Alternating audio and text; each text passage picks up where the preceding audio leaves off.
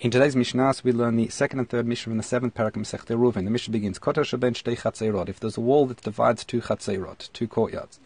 Gavo Asara, it's ten tfachim high, and Varachav Arba, and it's four tfachim wide. We'll explain why the four tfachim wide is important in a moment. It says Ma'arvim Shnaim ve'in Ma'arvim Echad. In that situation, since there's a mechitza, meaning it's at least ten tfachim high, it's considered a proper partition, and therefore the two chatzerot are considered separate, and then have to make their own separate area of erev chatzerot. They wouldn't be able to make one together. So Now, hayu berosho peirot. If on top of this wall that is four tfachim wide, importantly in this case, there is fruit Mishnah says, Eilu olin mikan v'ochlin ve'eilu olin mikan v'ochlin. The people of each chatzer, they're allowed to go up onto the wall and eat the fruit that's on top of the wall if they like. However, bilvad shal yiridu lamata. However, they would not be able to bring it down and take it into their houses. Now, why is that?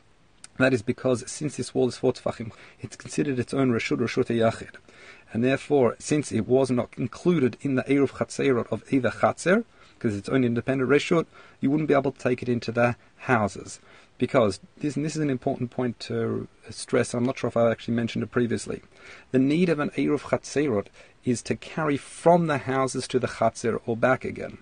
However, if there's an item that was already in at the Chatzer prior to Shabbos coming in, then the Chatzerot and Gagot and roofs and like, they are considered one reshut. So you'd even be able to move those items from place to place, even without a of chatzerot, say from chatzer to chatzer and chatzer to wall.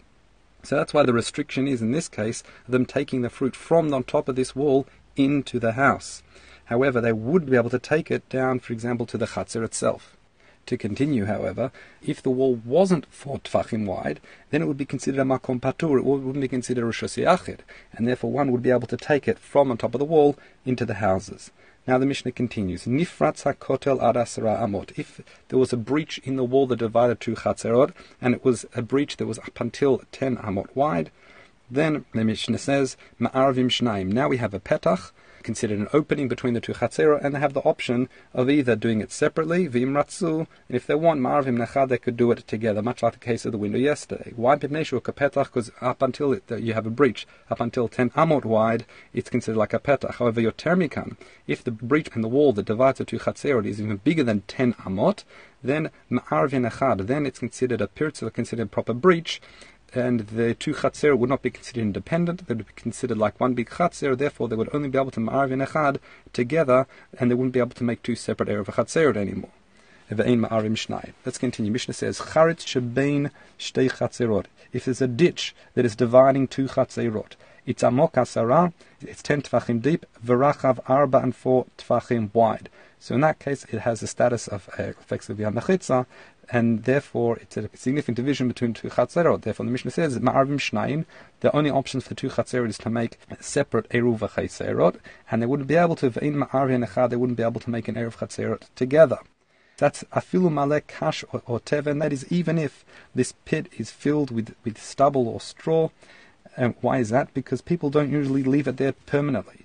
They're not mevatel, meaning they don't simply fill it up and leave straw there even even just for Shabbos, because generally what they do, they place it there, say temporarily, and they take it from there to feed their animals. And therefore, even if it's filled with these items, it's still considered a ditch, it's still considered a partition. However, male afarotzorot, if it's filled with stones or dirt, then that's a different story. In that situation, because generally people in a stam, in, in, in, a general case, without stipulation, people would generally vatel it. They'd say they'd just leave it there permanently. The Mishnah says, echad, in that situation, this ditch no longer constitutes a partition or separation, therefore they'd only be able to make Eruv Chatzer together. Two Chatzer would no longer be considered separated, they'd be considered one Chatzer, Ve'in Ma'arvin Shnaim, and therefore they wouldn't be able to independently do their own separate Eruv Chatzerot. Those are Mishnah today.